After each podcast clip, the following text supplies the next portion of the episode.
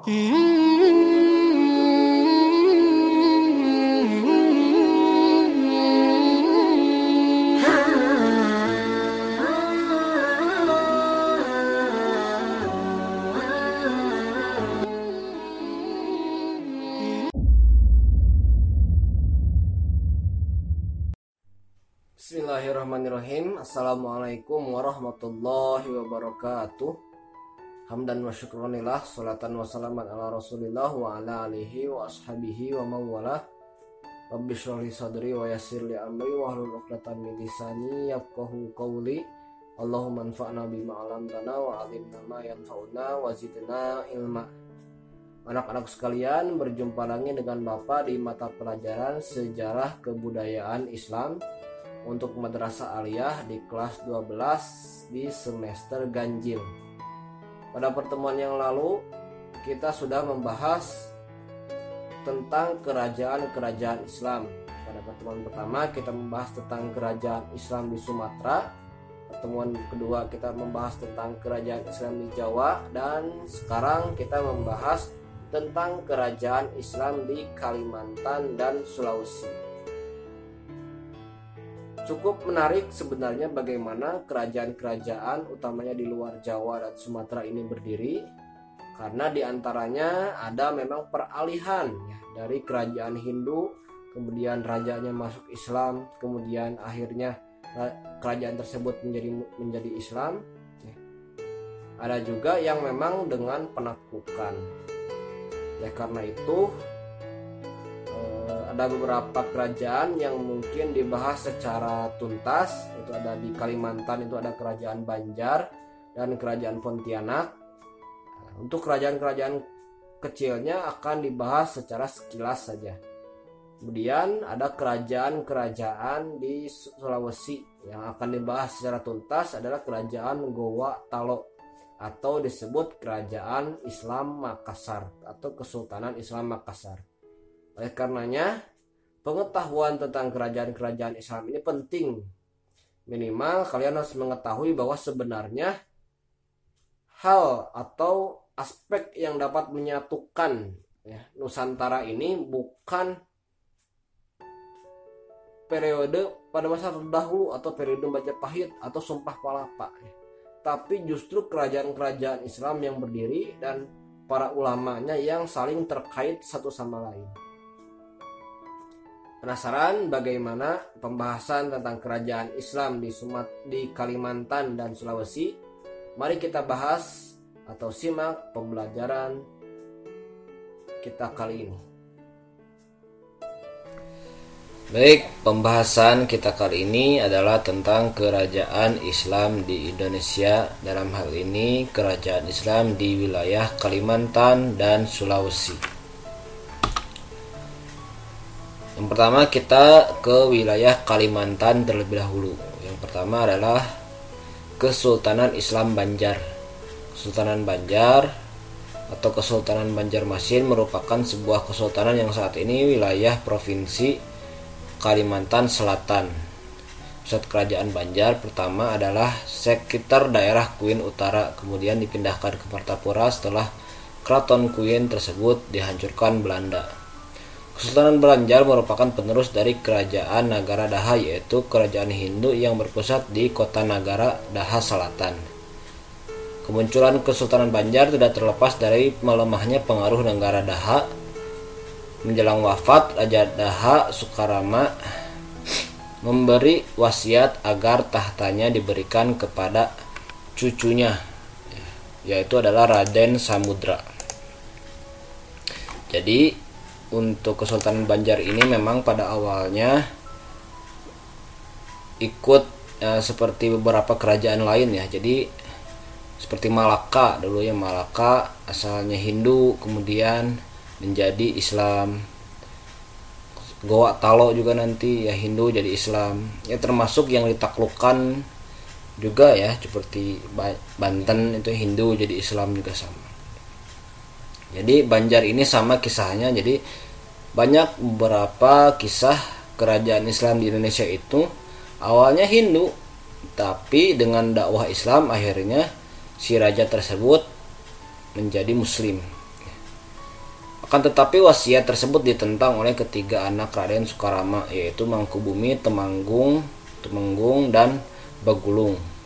Setelah Raden Sukarama wafat, Pangeran Temenggung berupaya merebut kekuasaan dari pewaris sah yaitu Raden Samudra. Raden Samudra berhasil meloloskan diri ke hilir sungai Barito dibantu oleh Arya Tarangana. Dia berhasil lolos dari pemberontakan yang dipimpin oleh Mangkubumi. Kemudian dia dijemput oleh Patih Masih, kepala kampung Banjarmasin dan melepaskan diri dari kerajaan Daha sehingga menjadi kerajaan tersendiri yaitu kerajaan Banjar.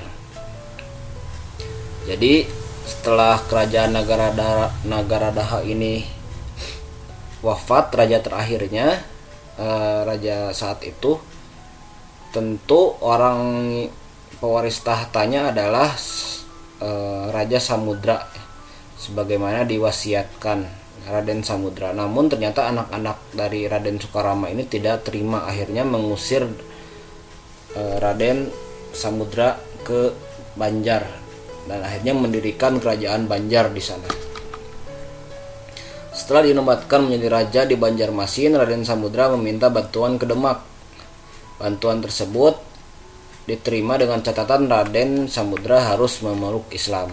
Nah, ini memang salah satu penting dari dakwah secara politik itu di antaranya dalam diplomasi kenegaraan itu bisa menyelipkan unsur-unsur muslim unsur-unsur Islam syarat tersebut disanggupi dan akhirnya Sultan Demak mengirim pasukannya yang dipimpin oleh Khatib Dayan dengan tujuan untuk menyerang ke negara Daha setelah bergabung ke kerajaan Banjar, akhirnya mereka menyerang negara Daha di Sanghyang Gantung. Pada pertemuan tersebut disepakati bahwa peperangan diselesaikan dengan pertarungan antara Raden Samudra dengan Pangeran Tumenggung. Pada akhirnya Raden Samudra menang dan pertempuran pun berakhir. Setelah itu kerajaan negara Daha menjadi milik kerajaan Banjar. Penduduk Kesultanan Banjar terdiri dari Melayu, Dayak, dan orang Jawa, terutama dari kontingen Demak. Pergaulan di antara mereka semakin ramai dan kerajaan Banjar menjadi lalu lintas perdagangan yang cukup padat.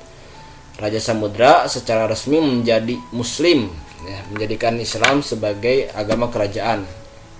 Gelar yang dipergunakannya saat itu adalah Sultan Suryansah dan menjadi Raja Banjar yang pertama. Jadi setelah dapat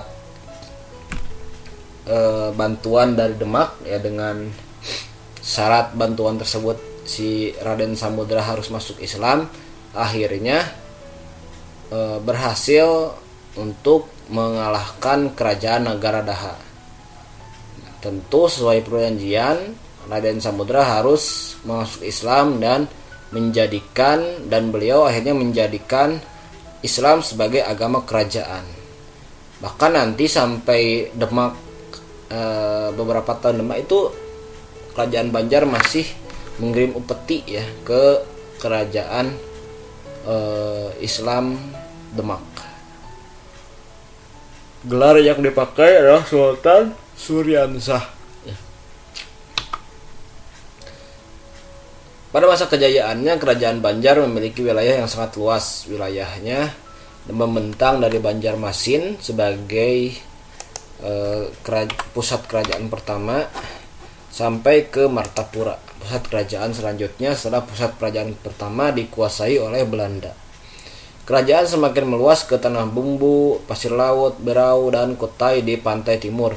Semua wilayah kerajaan Banjar sekarang terdiri dari empat provinsi di Kalimantan. Jadi saking luasnya ya.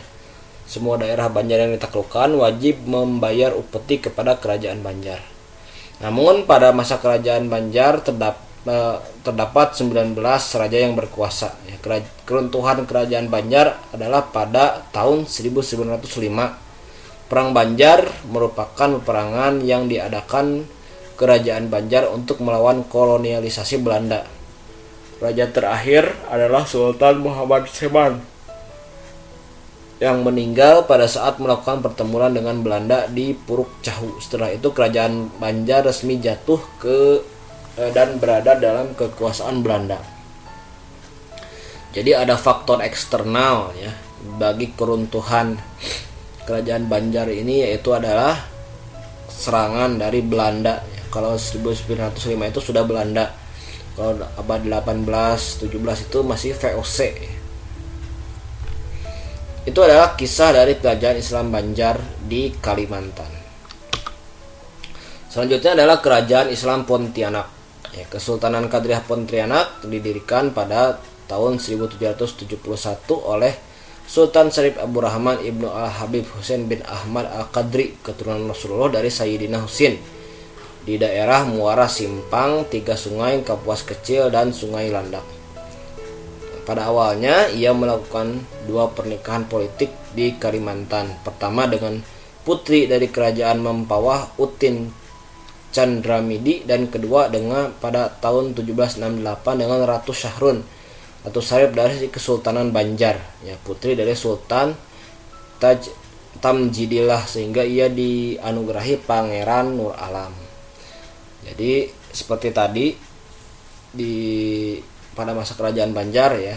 Jadi untuk Sultan Pontianak ini bisa dikatakan merupakan hasil dari diplomasi pernikahan. Jadi pada masa lalu memang untuk melanggengkan diplomasi antar kerajaan itu biasanya menikahkan putra-putrinya dengan putra-putri raja di kerajaan lain. Setelah Habib Hussein, ayah Syarif Abdurrahman wafat di Mempawah pada 1771, mereka memutuskan mencari wilayah baru dan mendapatkan tempat di Pontianak, kemudian mendirikan Istana Kadriyah dan mendapatkan pengesahan dari Sultan Pontianak pada 1778. Pada 1778, Syarif Abdurrahman dikukuhkan menjadi Sultan Pontianak. Letak pusat pemerintahan ditandai dengan berdirinya Masjid Jami Pontianak yang sekarang bernama Masjid Sultan Syarif Abdurrahman dan Istana Kadriyah dan sekarang terletak di Kelurahan Dalam Bugis, Kecamatan Pontianak Timur, Kota Pontianak, Kalimantan Barat. Jadi dengan pernikahan tersebut tentu memiliki bangsawan tersendiri ya di dalam tubuh beliau Sultan Habib Hussein Syarif Abu Rahman.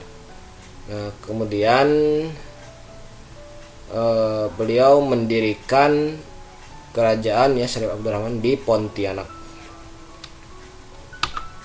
Dinamika Kesultanan Pontianak. Pada 1778 kolonialis Belanda dari Batavia memasuki Pontianak dengan dipimpin oleh William Ardin Palm.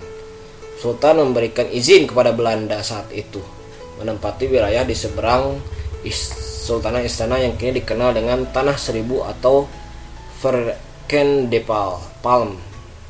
Kemudian digantikan oleh Walter Marcus Start yang bertindak sebagai residen Van Borneos Wester Afdeling 1 dengan berkedudukan di Pontianak. Semula Sultan Syarif Abdurrahman Al-Qadri menolak tawaran kerjasama dengan negeri asing Eropa itu Kemudian pada saat kedua kalinya Sarip menerima Belanda sebagai rekan persemakmuran dengan tangan terbuka. Nah, jadi memang beberapa kerajaan ini e, menerima ya Belanda dengan tangan terbuka. Nah, nanti untuk Sultan Pontianak ini banyak berkonfliknya dengan Jepang ya dengan Jepang.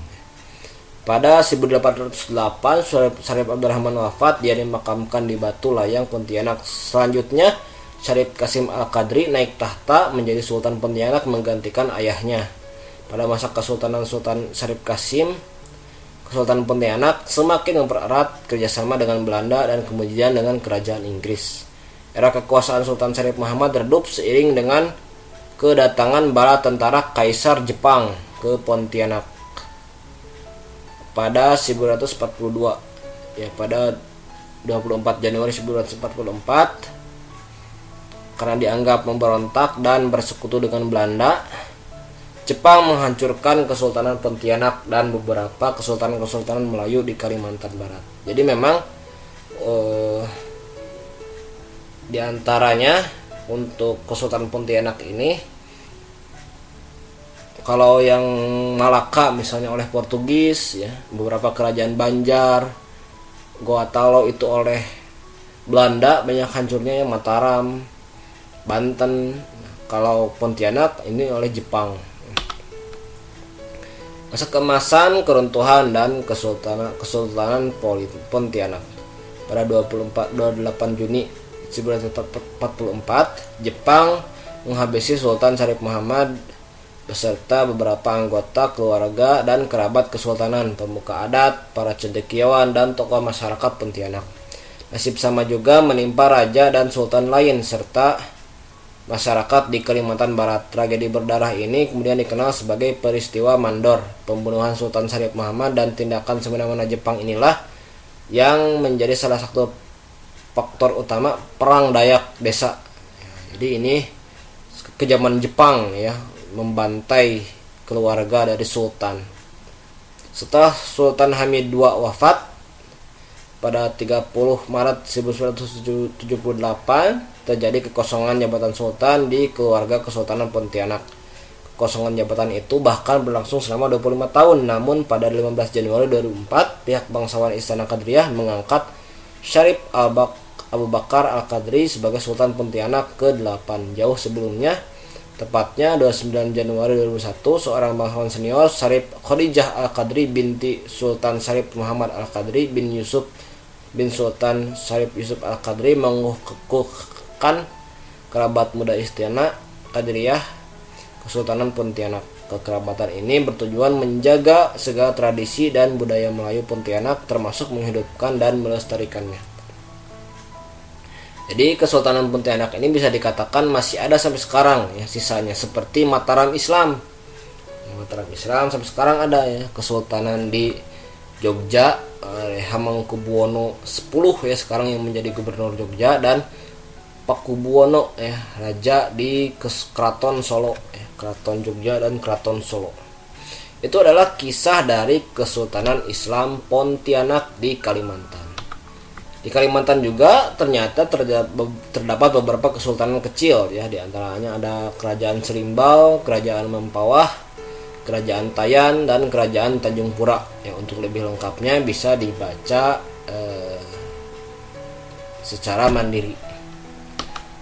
Kita lanjut ke Kesultanan Islam Makassar. Kesultanan di Sulawesi Selatan pada abad ke-16 terdapat beberapa kerajaan mandiri. Di antaranya ada Goa, Talo, Bonesopeng, Wajo, dan Sidenreng. Setiap kerajaan tersebut membentuk persekutuan sesuai dengan pilihan masing-masing. Salah satunya kerajaan Gowa dan Talo. Keduanya membentuk persekutuan pada 1528 sehingga melahirkan kerajaan Gowa Talo atau dikenal dengan kerajaan Makassar. Jadi memang awalnya ini kerajaan yang terpisah-pisah ya sampai nah, akhirnya Gowa dan Talau membentuk persekutuan. Dengan adanya dakwah dari Tori Bandang dan Dato Sulaiman, Dato Ribandang dan Dato Sulaiman, Sultan Alauddin Raja Gowa pada saat itu masuk Islam. Kerajaan Gowa dan Talau kemudian menjadi satu dan lebih dikenal dengan Kerajaan Makassar dengan kepemimpinan yang dikenal pada masa Sultan Hasanuddin. Win nama Win Alauddin ya. Kalau sekarang nama Udi, nama Sultan pertama yang masuk Islam itu menjadi nama Win ya Win Alauddin kalau Sultan Hasanuddin pada masa kejayaannya menjadi universitas ya Unhas. Kerajaan ini terletak di daerah Sulawesi Selatan, Makassar, ibu kota Goa. Dulu sebenarnya disebut sebagai ujung pandang. Secara geografis, Sulawesi Selatan memiliki posisi penting karena dekat dengan pelayaran dagang jalur pelayaran perdagangan Nusantara. Makassar kemudian menjadi pusat persinggahan para pedagang, baik yang berasal dari Indonesia Timur maupun pedagang yang berasal dari Indonesia Barat. Dengan demikian, Makassar menjadi kerajaan yang besar. Kerajaan pada zaman dulu memang sangat uh, ditentukan oleh faktor bagaimana lalu lintas perdagangan, lalu lintas orang berada di wilayah tersebut. Termasuk yang membesarkan Kesultanan Islam Makassar itu adalah lalu lintas wilayah perdagangan ya antara di timur dan barat melewati Makassar termasuk Jawa ya. Jawa kalau mau berdagang ke timur lewat Makassar terlebih dahulu. Kerajaan Makassar merupakan kerajaan maritim dan berkembang sebagai pusat perdagangan di Indonesia Timur Faktor penunjang di antaranya letak yang strategis dan pelabuhan yang baik serta kejatuhan Malaka di tangan Portugis.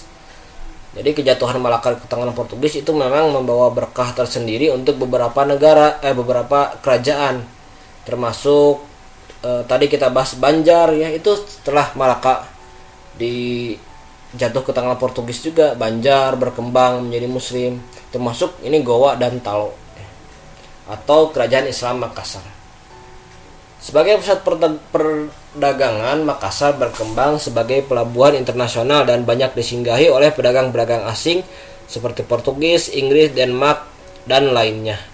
Pelayaran dan perdagangan di Makassar diatur berdasarkan hukum niaga, sehingga dengan hukum niaga tersebut perdagangan di Makassar menjadi teratur dan mengalami perkembangan yang pesat. Dalam aspek sosial, kehidupan masyarakat di Kerajaan Makassar sangat terikat pada norma adat yang diatur oleh adat dan agama Islam. Jadi kehidupan sosialnya memang sangat sangat e, ditekankan untuk mengikuti agama Islam. Ya meskipun ternyata di daerah tersebut banyak disinggahi oleh negara-negara lain. Sejak pemerintahan Sultan Alauddin, Sultan Kerajaan Makassar berkembang sebagai kerajaan maritim dan semakin pesat pada masa Raja Muhammad Said Kejayaan Makassar pada akhirnya dapat diraih pada masa Sultan Hasanuddin. Pada masanya dia berhasil memperluas wilayah kekuasaan yaitu dengan menguasai daerah-daerah subur dan daerah-daerah yang menunjang keperluan dagang Makassar. Sultan Hasanuddin sangat menentang perdagangan monopoli yang dipaksakan, utamanya yang dipraktikkan oleh VOC dan Belanda. Jadi Sultan Hasanuddin ini memang unik sebenarnya. Ya. Jadi beliau ini meskipun raja di Makassar tapi untuk aktivitas ekonomi itu tidak mau monopoli. Ya tidak mau tidak mau uh, mengkooptasi ya. Tapi mau persaingan sehat. Jadi kalau sekarang dalam ekonomi ada perdagangan bebas itu sepertinya justru Sultan Hasanuddin sudah memulai terlebih dahulu ya. Pada masa uh, Kesultanan Makassar ini. Bahkan beliau sangat menentang monopoli yang dilakukan ya praktek monopoli yang dilakukan oleh VOC dan Belanda. Dinamika kerajaan Islam Goa Talo atas dasar perlawanan dan praktek monopoli Sultan Hasanuddin akhirnya terlibat persetujuan perseteruan dengan Belanda. Peperangan pertama terjadi di daerah Maluku. Sultan Hasanuddin memimpin sendiri pasukannya untuk memperak-perakan Belanda di Maluku. Akhirnya kedudukan Belanda semakin terdesak. Atas keberanian tersebut Sultan Hasanuddin dijuluki sebagai ayam jantan dari timur. Namun demikian Belanda ini sangat cerdik memang ya.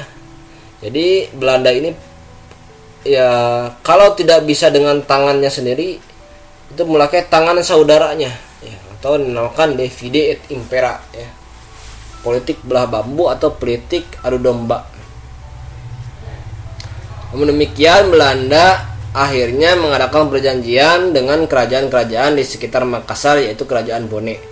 Akibatnya Belanda bisa mengepung Makassar bersama tentara Bone dan akhirnya Makassar pun takluk. Akibat hal tersebut, Sultan Hasanuddin dipaksa menandatangani perjanjian Bongaya pada 1667 yang isinya sangat merugikan Makassar. Di antaranya VOC memegang hak monopoli, Belanda mendirikan benteng di Makassar, Makassar melepaskan daerah jajahan dan menetapkan Arupalaka sebagai Raja Bone. Pada masa keruntuhannya, Kesultanan Makassar disebabkan oleh beberapa hal di antaranya rakyat Makassar yang tidak mau menerima perjanjian Bongaya melarikan diri ke Mataram, benteng Sombapau, Sombaupu ya, dihancurkan oleh Spilman, benteng ujung pandang dikuasai VOC diganti nama menjadi Fort Rotterdam. Nah, jadi memang ini termasuk faktor faktor eksternal itu ditaklukkan oleh VOC dan Belanda. Nah, ada juga beberapa kerajaan Sulawesi. Islam Sulawesi ada kerajaan Wuton, Banggai, Bone, dan Konawe. Ya, untuk lebih lengkapnya bisa dibaca secara mandiri di PDF yang sudah dibagikan. Inilah adalah beberapa kerajaan di Kalimantan dan Sulawesi. Meskipun secara kisah mungkin tidak sedikdaya ini ya kerajaan-kerajaan di Jawa. Ya, tapi justru kerajaan-kerajaan di kepulauan di Pulau Kalimantan dan di Sulawesi ini berkembang sangat banyak ya. Kerajaan-kerajaan kecilnya itu bisa hidup e, memiliki kisah tersendiri dalam proses islamisasi nanti di Nusantara. Oke, itu saja yang bisa Bapak sampaikan pada pertemuan kali ini tentang kerajaan-kerajaan Islam di Sumatera, eh, di Kalimantan dan Sulawesi. Mohon Bapak harapkan kalian bisa semakin tertarik untuk mempelajari sejarah-sejarah di Nusantara. Terima kasih. Assalamualaikum warahmatullahi wabarakatuh.